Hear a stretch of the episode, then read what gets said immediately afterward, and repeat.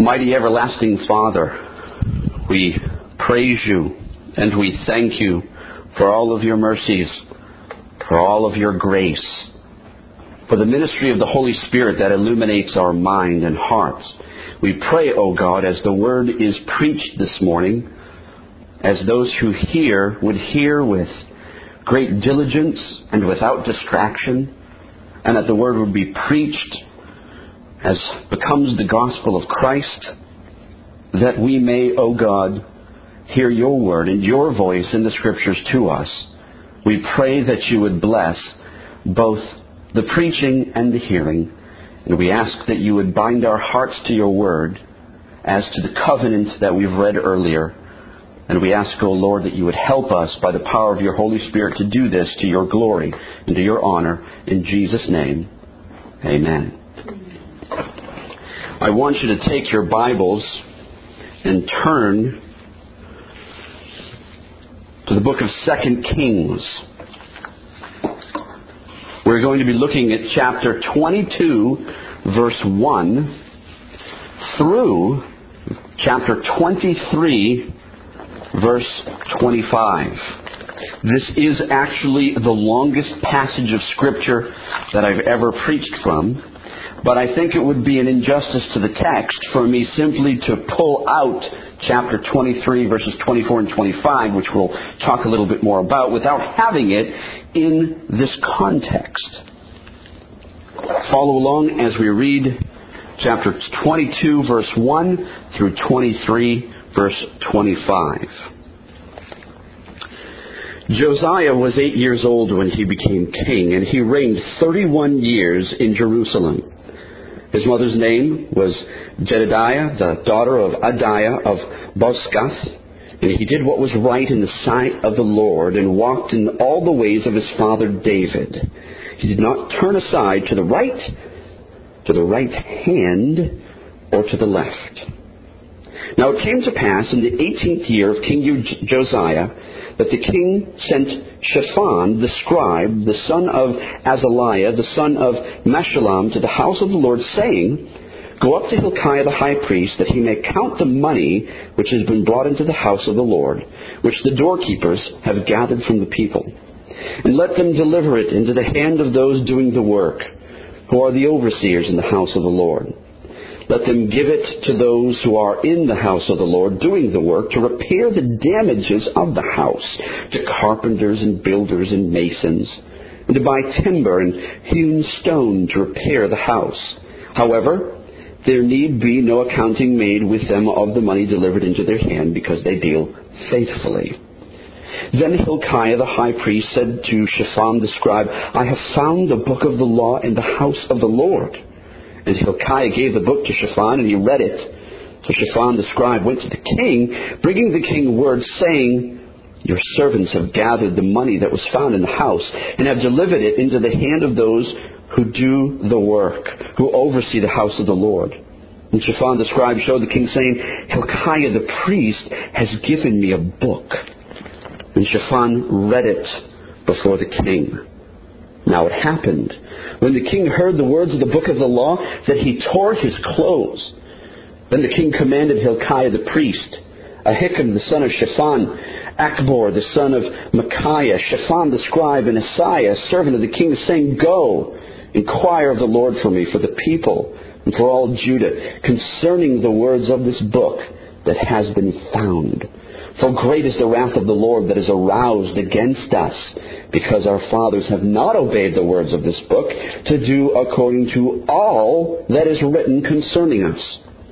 So Hilkiah the priest, Ahikam, Achbor, Shaphan, and Isaiah went to Huldah the prophetess, the wife of Shallum, the son of Tikvah, the son of Haras, keeper of the wardrobe. She dwelt in Jerusalem in the second quarter. And they spoke with her. Then she said to them, Thus says the Lord God of Israel, Tell the man who sent you to me, Thus says the Lord, Behold, I will bring calamity on this place and on its inhabitants. All the words of the book which the king of Judah has read, because they have forsaken me and burned incense to other gods, that they might provoke me to anger with all the works of their hands. Therefore my wrath shall be aroused against this place and shall not be quenched. But as for the king of Judah, who sent you to inquire of the Lord, in this manner you shall speak to him. Thus says the Lord God of Israel, concerning the words which you have heard, because your heart was tender, and you humbled yourself before the Lord when you heard what I spoke against this place and against its, inhabitants, that they would become a desolation and a curse. And you tore your clothes and wept before me. I also have heard you, says the Lord. Surely, therefore, I will gather you to your fathers, and you shall be gathered to your grave in peace, and your eyes shall not see the calamity which I will bring on this place. So they brought back word to the king. Now the king sent them to gather all the elders of Judah and Jerusalem to him. The king went up to the house of the Lord with all the men of Judah and with all the inhabitants of Jerusalem, the priests and the prophets and all the people, both small and great, and he read in their hearing all the words of the book of the covenant which hath been found in the house of the Lord. Then the king stood by a pillar, and he made a covenant before the Lord to follow the Lord and to keep his commandments and his testimonies and his statutes with all his heart and all his soul, to perform the words of this covenant that were written in this book. Then all the people took a stand for the covenant. And the king commanded Hilkiah the high priest, the priests of the second order, and the doorkeepers to bring out of the temple of the Lord all the articles that were made for Baal, for Asherah, and for all the host of heaven. And he burned them outside Jerusalem in the fields of Kidron, and carried their ashes to Bethel. Then he removed the idolatrous priests, whom the kings of Judah had ordained to burn incense on the high places in the cities of Judah, and in all the places around Jerusalem, to those who burned incense to Baal, to the sun, to the moon, and to the constellations, and to all the host of heaven. And he brought out the wooden image from the house of the Lord to the brook Kidron outside Jerusalem, burned it at the brook Kidron, to ground it to ashes, and threw its ashes on the graves of the common people. Then he tore down the ritual booths of the perverted persons that were in the house of the Lord, where the women wove hangings for the wooden image. And he brought out all the priests from the cities of Judah and defiled the high places where the priests had burned incense, from Geba to Beersheba. Also, he broke down the high places at the gates, which were at the entrance of the gate of Joshua, the governor of the city, which were to the left of the city gate Nevertheless, the priests of the high places did not come up to the altar of the Lord in Jerusalem, but they ate unleavened bread among their brethren. And he defiled Topheth, which is in the valley of the son of Hinnom, that no man might make his son or daughter pass through the fire of Molech. Then he removed the horses that the kings of Judah had dedicated to the sun at the entrance to the house of the Lord, by the chamber of Nathan Melech, the officer who was in the court. And he burned the chariots of the sun with fire the altars that were on the roof, the upper chamber of Ahaz, which the kings of Judah had made, and the altars which Manasseh had made in the two courts of the house of the Lord. The king broke down and pulverized there, and threw their dust into the brook Kidron. Then the king defiled the high places that were east of Jerusalem which were on the south of the Mount of Corruption, which Solomon, king of Israel, built for Ashtaroth, the abomination of the Sidonians, for Chemosh, the abomination of the Moabites, and for Milcom, the abomination of the people of Ammon. And he broke in pieces the sacred pillars and cut down the wooden images and filled their places with the bones of men. Moreover, the altar that was at Bethel and the high place which Jeroboam the son of Nebat, who made Israel's sin, had made, both that altar and the high place he broke down. And he burned the high place and crushed it to powder and burned the wooden image. As Josiah turned, he saw the tombs that were there on the mountain, and he sent and took the bones out of the tombs and burned them on the altar, and defiled it according to the word of the Lord, which the man of God proclaimed, who proclaimed these words. Then he said, What gravestone is this that I see? So the men of the city told him, It is the tomb of the man of God who came from Judah and proclaimed these things which you have done against the altar of Bethel. And he said, Let him alone. Let no one move his bones. So they let his bones alone with the bones of the prophet who came from Samaria.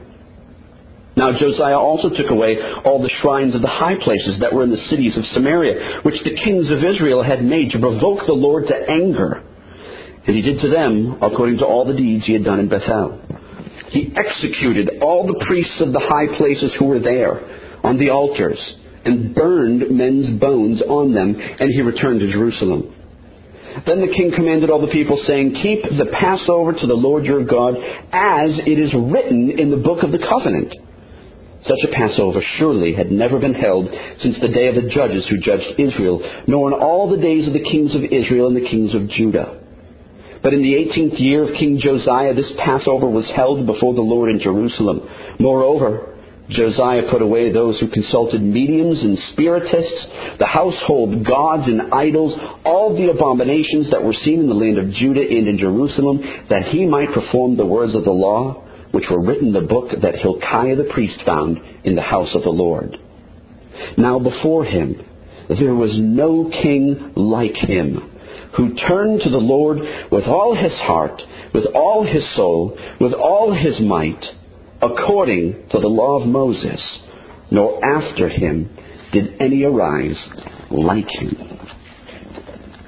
So is the reading of the Word. I want to approach this text in, in three different ways. I want to talk about the text considered itself, then I want to talk about three doctrines that I find in the text, and then I also want to apply the text to us. Josiah becomes king in chapter 22, verses 1 and 2, opens the reign of Josiah with the conventional introductory formula for the reign of a king from Judah. Previously, we had Manasseh, the longest reign, the most wicked king, and then his son, Amon, and then Josiah. Josiah had come into the picture where the temple was in disarray in chapter 22, through, uh, verses 3 to 7, recounts the redistribution of the temple collection to facilitate the repairs of the temple. They had to fix it. The author of Kings quickly moves to the most outstanding example of Josiah's godly fidelity his repair of the temple in his 18th year, which would have been roughly 622 BC. Now we also want to be reminded that in 2 Chronicles 34 and verse 3, it says that at age 16, he was already demonstrating his piety to the God of Israel. Listen to what the text says there. For in the eighth year of his reign, while he was yet young, I mean, this is a 16 year old boy, he began to seek after the God of David, his father.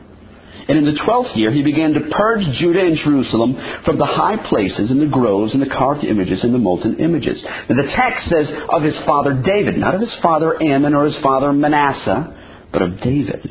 The spiritual example, a man after God's own heart. Josiah was like David. And then, in the midst of this repair of the temple, chapter 22, verses 8 to 11, Josiah reads the law. And these verses contain the king's reaction to finding the law book. This was the book of Moses. As chapter 23, 24, and 25 make known, it is the, the law of Moses. And so it's read. The king's reaction to his relationship to the word of Yahweh is most important. Josiah tore his clothes. Now he was 26 years old. He was a young man.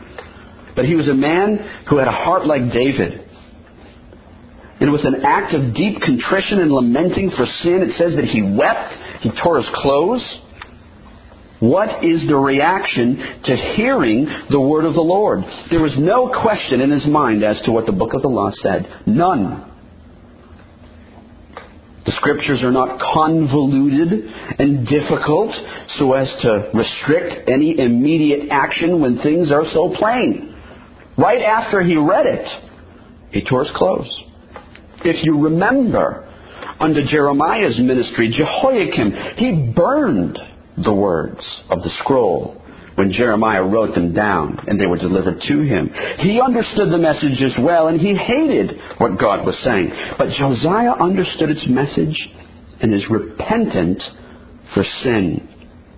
And as a result of hearing these words, he then sends a convoy to Huldah, the prophetess, to find out what God will do. We are in trouble, Josiah is thinking. And in chapter 22, verses 12 to 20, Huldah the prophetess confirms the impending doom. God will not relent of the wickedness of Judah. And those threatenings press Josiah to act. Now, God's not going to allow Josiah to see the calamity that's coming. Calamity's still going to come regardless. But, even in that, Josiah will still set up reform. God's judgment is going to be dissuaded, but it doesn't matter because he's read the book of the law and he knows what he's supposed to do. And so in chapter 23, in verse 1 to verse 3, we find Josiah's covenant and the inauguration of a covenant with all the people. Josiah stands by the column of the temple, signifying authority. And he renews the covenant at Sinai. A covenant is a pact or agreement between two parties. And not only Josiah enact this pact with God before him at the temple, but the text says amazingly, the people took a stand in it. And here these words, taking a stand, means to be in a standing attitude or even has connotations of becoming a slave to it. They enslaved themselves to the covenant that was given. They were utterly bound to uphold the Word of God. And they set themselves in such a covenant.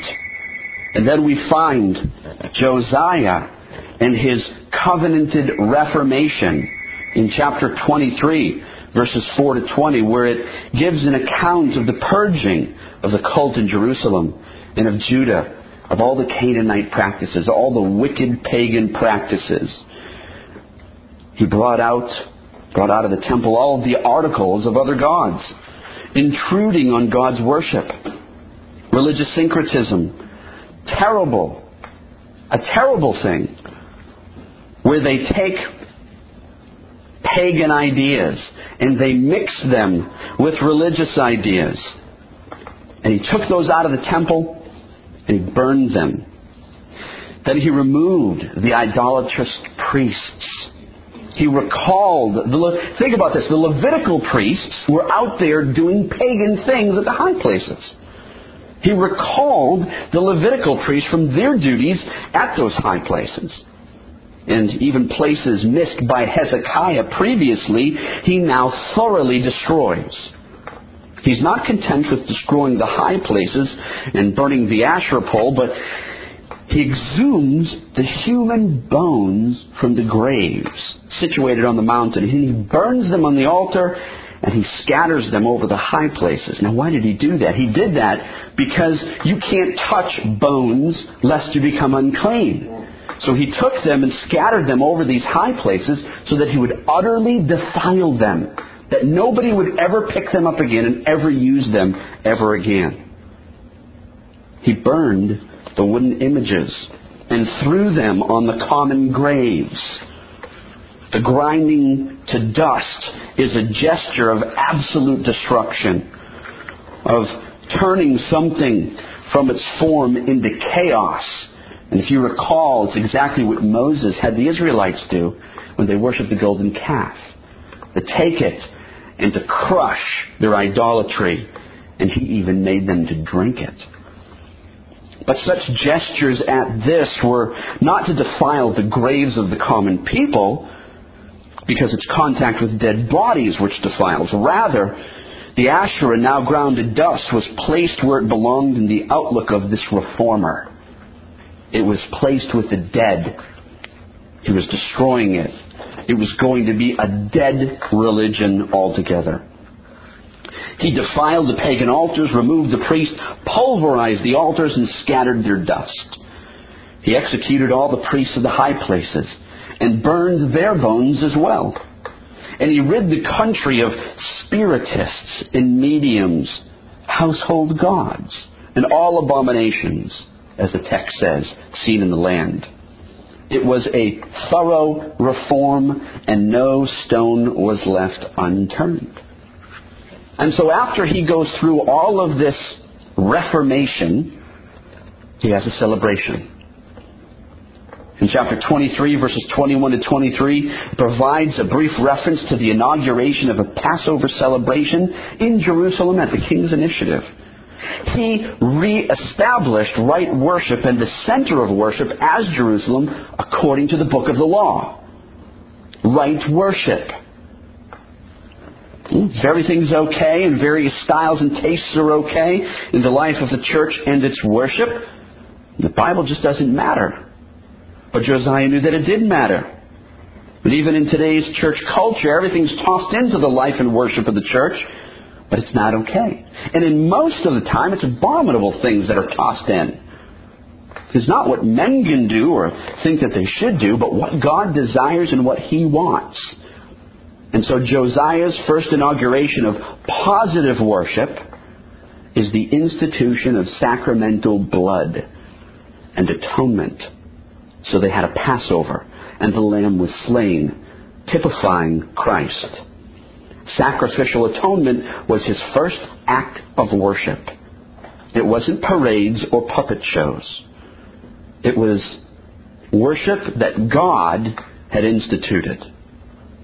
And so, the Holy Spirit, through the writer of the book of 2 Kings in chapter 23, 24, and 25, demonstrate a notation upon Josiah. I mean, he had these further reforms, but it contains an editorial comment on the piety of the king. I read it again.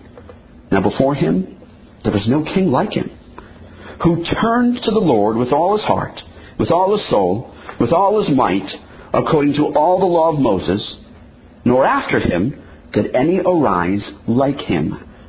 And that word turned to the Lord means to turn back or return or repent. There was no king like him, not before, not after, ever. He is the epitome of reformation. And so that's the text. But I also want to look now at pulling out some of the key doctrines that we find in the text. And I know with where your minds are at, it's not going to be too difficult to know where I'm going to go with some of these points. Doctrine number one True biblical reformation is only accomplished through the Word of God. Only accomplished through the Word of God. The things that interest a theologically disinterested contemporary American church is not right worship. And it's not conformity to God's law. There's far too much, Jesus loves me, this I know because my heart tells me so. I know it's right worship because it feels so good. I know it's a good church because their pastor is friendly. I know it's a God honoring church because so many other people feel the same way that I do. But biblical reformation in following God's standard is by the Word. But we ask the question, what is biblical reformation by the word. Well, the actual Hebrew word that's used in the Old Testament for the word reformed or reformation means to be chastened, admonished, or corrected by the Bible. And to conform to that chastening, that correction, or that admonition. If Josiah did nothing after hearing the word of God, no reformation would have taken place. Think about for a second what Josiah actually had. What did he have? He was in the center of religious worship. He was in Jerusalem, city of David. He had the temple, a church building, big one at that. One of a kind, more grand than the Willow Creek Church with its restaurants and snack bars or the Crystal Cathedral with its towering glimmers and columns of glass. He even had a desire to repair the temple. He appealed to the people for a collection, and the people responded, so there was even a, a measure of religiosity about it. Oh, the temple is in disarray. We need to fix that. People sometimes, oftentimes, feel guilty or want simply to be included in giving or, or big projects in the church. But it was coupled with religious syncretism, mixing what was right with what was evil pagan rites and elements of right worship. Yet remember, to mix worship in this way is to utterly destroy it. And religion in general was so utterly devastated by Manasseh and Amon that Josiah was repairing the temple brought to disarray from neglect. That's what he was doing. He was fixing it because it was just standing there. No one was taking care of it. But they were religious people. There were religious people all over the place. People can be religious and not ever see any hint of true biblical reformation back to the Word. People all over the world are religious, but that doesn't mean that God is pleased, nor does it mean He accepts their worship, or even accepts them. People in America are so used to what they want, they forget and are numbed to what God's commands are. Or simply, they just never learn it. It's never taught to them. Josiah had a big, big church. He had, a, he had an impressive church. He also had elders, priests, and even high priest. Religious instructors. He had that too. A lot of them. Many churches have religious instructors who can teach you how you can have purpose in 40 days, or how you can pray a magic prayer and increase your borders. But true biblical reformation is only going to be accomplished through the Word. There are no shortcuts to it. Pithy quotes, magic prayers, contemporary plans of corporate success for the church, they don't matter. God does not care about that. They are simply a distraction formulated by a smart devil to neutralize the power of God in the church. And it doesn't matter how popular or charismatic a preacher might be in the 21st century church either. How many people he can persuade to visit his church. How many popular preachers are there across the United States alone?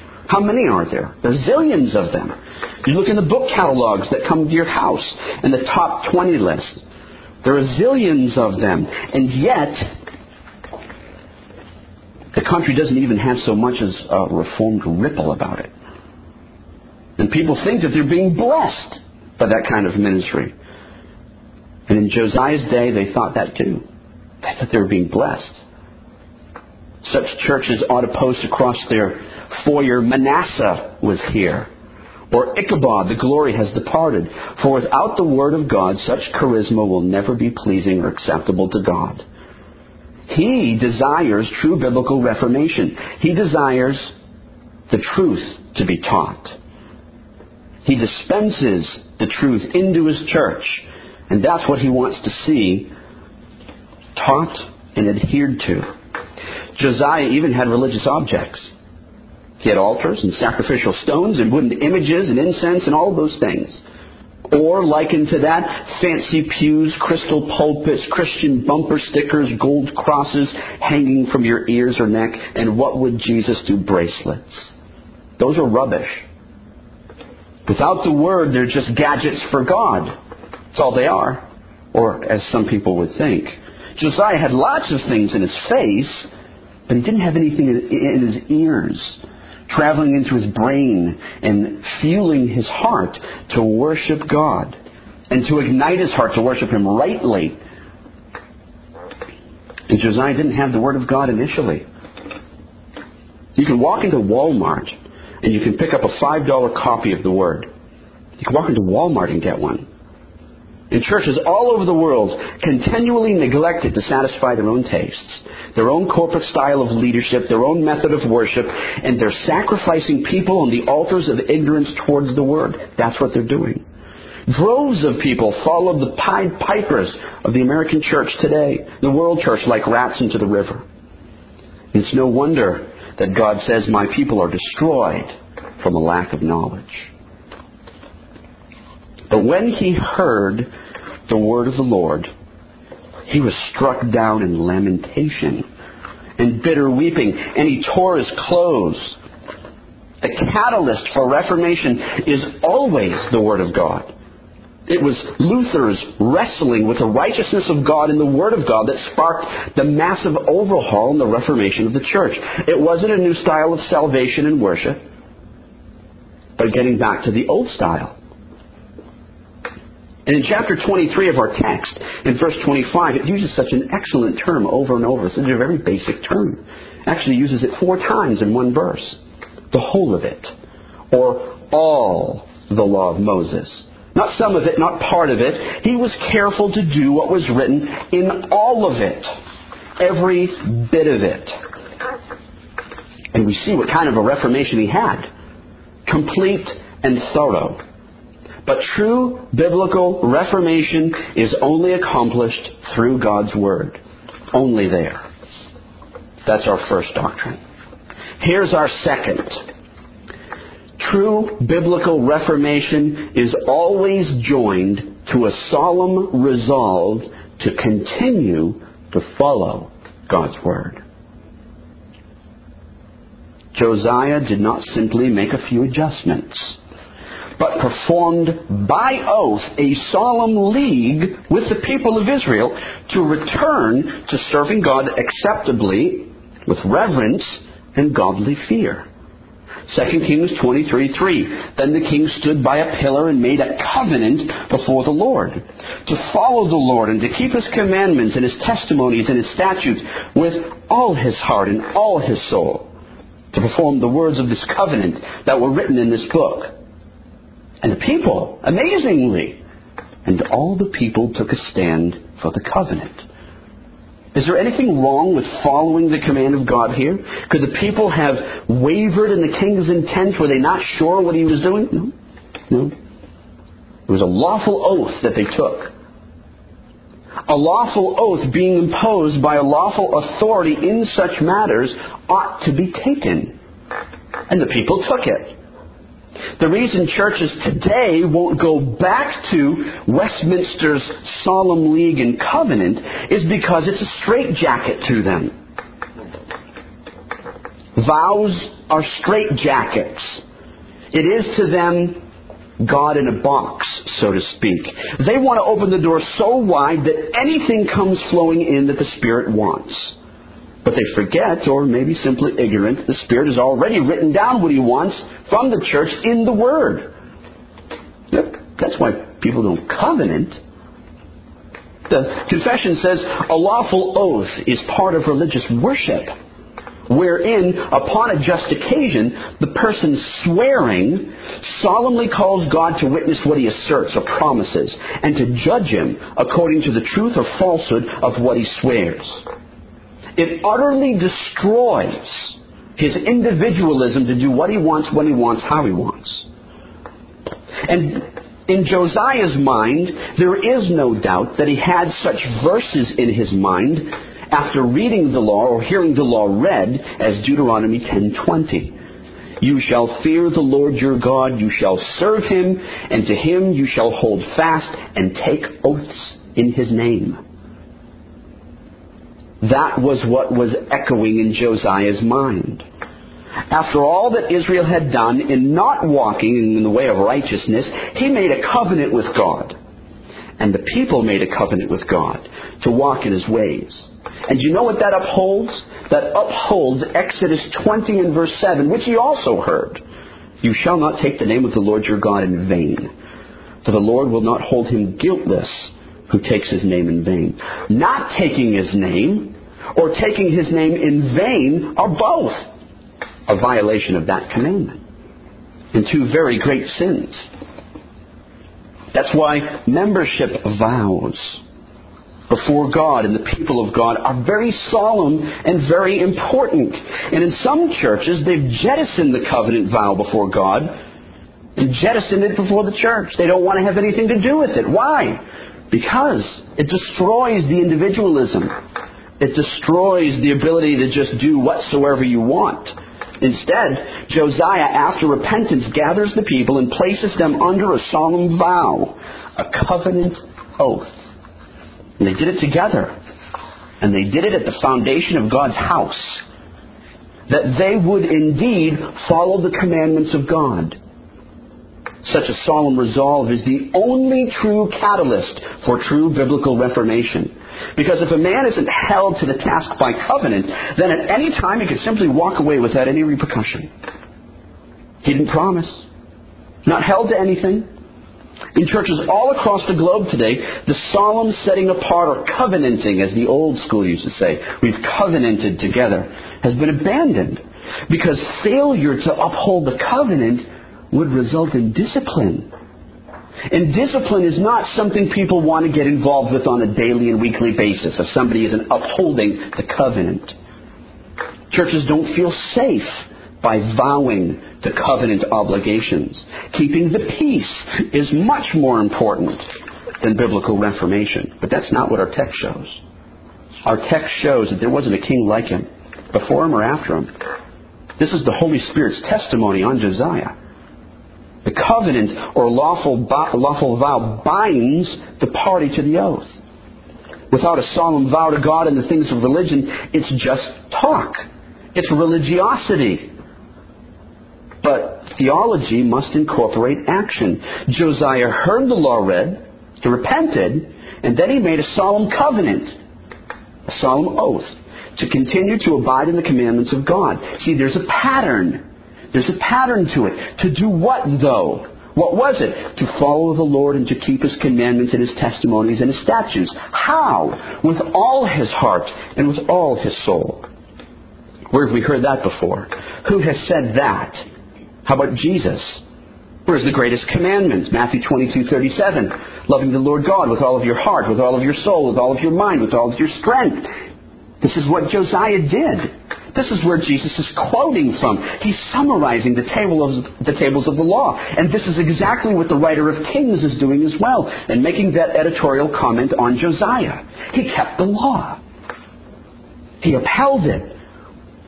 The church, then, in its desire to follow Christ, is bound to oath and vow before the living God to fulfill its task. You can't just say, I'm part of the church because I go there. The greatest commandment to love God with all of our heart and mind demonstrates that lawful oaths are central to a true confession by anyone who calls themselves a Christian. How could a Christian truly be on the road of biblical reformation without a solemn resolve publicly before God and with the people of God? A binding resolve to uphold the Word. He will never be thorough if he is left to his own whims and desires, to how far or how long he decides that Reformation should go. It's not that just Luther would stand up and say, Here I stand, I can do no other. Afterwards, they put together the Augsburg Confession, and they stood before the king and said, This is how it is. This is our confession together publicly before you. This is our oath. And the king said, Bow your knee to me, or I chop off your head. And so they knelt down and they said, Chop off our head. This is our solemn vow.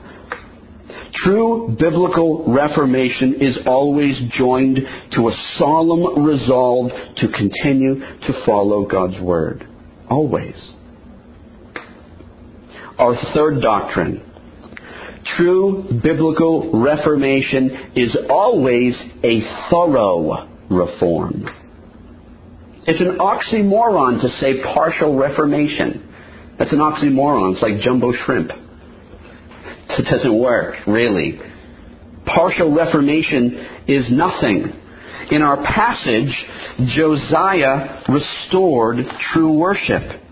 It was a thorough cleaning up of the wickedness that went before to replace it with godliness and true biblical reformation and serving the living God. How?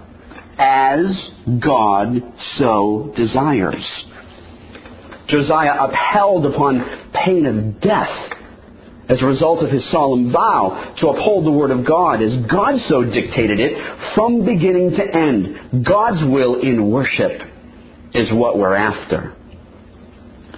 In any sanctifying act, there must be a hearty resolve to thorough reform, or else it's just hypocrisy.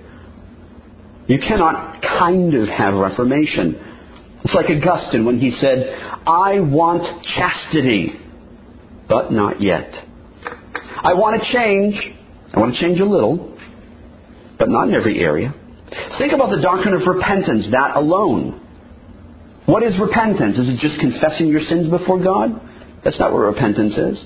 Repentance is sight of sin and sorrow for sin and confession of sin and shame for sin and hatred of sin and turning for sin. If you, if you don't turn from it, you're not really repenting. Lord, I want to have right worship, but I'm going to skip fixing the temple or cleaning out the pagan artifacts within it. I'm only going to take care of some things, but not all things. I'm really not resolved to take care of it all, but only some of it. We're going to lose a lot of people. You know, we, we clean out all this pagan stuff. These people are used to the pagan stuff. We're going to lose a lot of people as a result.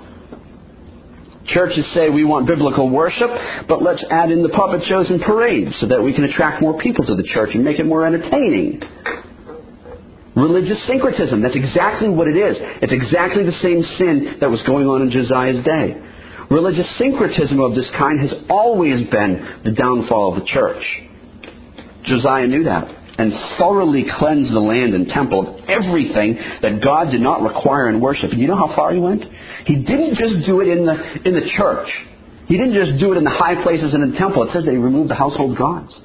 He went into your house and took out everything that needed to be cleaned. God determines how sinners approach him, not sinners. Josiah understood that from reading the law. Josiah was probably quite afraid of what God was going to do to the land as a result of their wickedness. And even after finding out what the prophet said about God's impending judgment, still, he still thoroughly reformed because that was the right thing to do. It doesn't matter what the fallout is. It doesn't matter if you're going to lose 500 people in your 600 people church. It doesn't matter. Lose the church. Lose the people. Nothing that Josiah did would stop the judgment from coming. But Josiah was blessed not to see it. Instead, regardless of impending doom, the only way to go, after he had heard the words of the Lord, was to thoroughly reform everything. Josiah was so thorough that he dug up that which was unclean, the graveyard bones, and had them burned and scattered over the high places so that they couldn't be used again. Not only did he destroy those places, but he ensured that they would never rise up again. It's not enough to just simply say we're not going to have puppet shows, and then at some point they sneak in to the Sunday school class or this, that, or the other. Josiah utterly wipes them out. By the direction of the Word, by a solemn oath to the Word of God, he did it thoroughly. Hypocrisy in this manner is saying with one side of the mouth that you uphold the Westminster Confession of Faith and with the other side violate the regulative principle or the scriptural law of worship. That's hypocrisy. That's not reformation, it's compromise. True biblical reformation is always a thorough reform. And so we have those three doctrines and now we apply or look at the application of it to us in particular. The text is so plain, and what we've talked about is so plain, it's almost needless to apply it. We really need to ask in everything we stand for, in everything we covenant with God in, are we resolved to thoroughly follow God's word no matter where it takes us, no matter what? When the Reformation of the church happened in France and Germany, in Switzerland, the Reformed church was going strong. And after a while in England, Ireland, there were problems because of compromise. And so Long Parliament called together the Westminster Divines to put together a Reformed confession so that England, Ireland, and Scotland would all be of one mind following the testimony of the best Reformed churches all over Europe. In other words, they wanted to do something and put together an order of worship and a theology that would follow the best Reformed churches everywhere else that were already doing that. But as the assembly was drawn together, the Scottish commissioners basically said that without a solemn league and covenant on our proposed purpose, it would be impossible for us to continue. And so they had Alexander Henderson draw up a draft of the Solemn League and Covenant. What was this for? Here's the, the first couple of sentences. The Solemn League and Covenant for the reformation and defense of religion and the advancement of the kingdom of our Lord and Savior Jesus Christ. That's what they did. Here was our solemn oath together. Here was, as Josiah stood at the temple, vowing with the people that this is what was going to take place according to the Word of God, they did the same. They couldn't put together a theological formulation of worship and a theological formulation of what the church was going to believe following the best Reformed churches without bowing together, without solemnly setting their mind and heart apart to God. No matter what, we are resolved to do it. You can't put up with compromising ministers or bad preaching or unbiblical worship or poor theology or a hundred other plagues in the church if you understand the point of Josiah's Reformation. You can't do it. Our church covenant binds us together to a sanctifying reform for the glory of Christ. That we should be like Christ. Josiah, you know, was a type of Christ. He was zealous for God's house, wasn't he? Zealous for it. And Christ, in turn, loved God so perfectly that the scripture says of him, quoting Psalm 69 9, Zeal for your house has eaten me up. Was Josiah zealous for God's honor and, and his name? 2 Kings 23:25 I quote again. Now before him there was no king like him. None. He turned to the Lord with all his heart, with all his soul, with all his might, according to the law of Moses. Nor after him did any arise like him. This is an astounding statement. It is certainly by grace that Josiah managed this, but the commentator, by the inspiration of the Holy Spirit, makes that statement. The Spirit wanted us to know that there wasn't anybody like Josiah ever. Was Jesus zealous for God's honor and name? John 2:17 Then his disciples remembered that it was written, "Zeal for your house has eaten me up." When he saw all of the abuses going on in the temple, God's worship being desecrated. They could see it in Christ's true biblical reformation that overflowed in his teachings and his actions. So we ask, are we zealous for God's honor and God's name? Will the Holy Spirit consider us like this? Now before him there was no Christian like him who turned to the Lord with all his heart, with all his soul, with all his might, according to the law of Moses, nor after did any arise like him. Are we, as Christians, can the Holy Spirit say that about us? I pray that in all we do, our conviction stands the same to our covenant with God as members of Christ's Covenant Reformed Presbyterian Church. That we would uphold the scriptural law of worship in our church. That we would uphold the highest standards of godliness in our lives. That we would have true biblical reformation by holding unswervingly to the Word of God in every area of our life and that we would do it, as our text says, with all our heart, with all our soul, with all our mind, with all our strength, most thoroughly. Might we take a lesson from Josiah? Before him and after him, there was none like him. Let's pray. Mighty God and everlasting Father, we thank you for your grace and mercy and your word and the spark in our soul that we might desire true biblical reformation according to the Word. Regardless of where it takes us, regardless of what we have to do as a result of it, we pray, O oh God, that you would give us the strength, mercy, and grace to do so. We so desire to uphold it. We so desire to serve you. We've covenanted together to do it. And we so ask that your Spirit would aid us for we know that our good works are not from us, but wholly from the Spirit of Christ.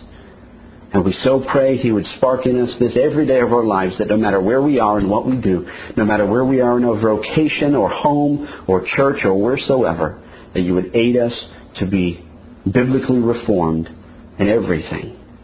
Help us to uphold it. Help us to do it. We ask it In Jesus' name, amen. This Reformation audio track is a production of Still Waters Revival Books. SWRB makes thousands of classic Reformation resources available, free and for sale, in audio, video, and printed formats. Our many free resources, as well as our complete mail order catalog, containing thousands of classic and contemporary Puritan and Reform books, tapes, and videos at great discounts, is on the web at www.swrb.com. We can also be reached by email at swrb at swrb.com, by phone at 780 450 3730, by fax at 780 468 1096, or by mail at 4710 37A Avenue, Edmonton, that's E D M O N T O N, Alberta, abbreviated capital A, capital B, Canada, T6L3T5. You may also request a free printed catalog.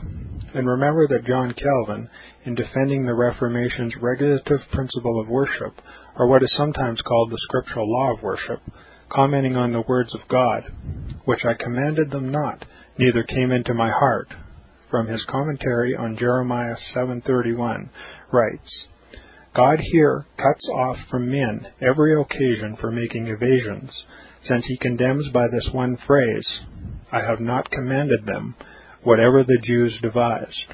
There is then no other argument needed to condemn superstitions than that they are not commanded by God. For when men allow themselves to worship God according to their own fancies, and attend not to his commands, they pervert true religion. And if this principle was adopted by the papists, all those fictitious modes of worship in which they absurdly exercise themselves would fall to the ground. It is indeed a horrible thing for the papists to seek to discharge their duties towards God by performing their own superstitions. There is an immense number of them, as it is well known, and as it manifestly appears. Were they to admit this principle, that we cannot rightly worship God except by obeying His word, they would be delivered from their deep abyss of error. The prophet's words, then, are very important when he says that God had commanded no such thing, and that it never came to his mind, as though he had said that men assume too much wisdom when they devise what he never required, nay, what he never knew.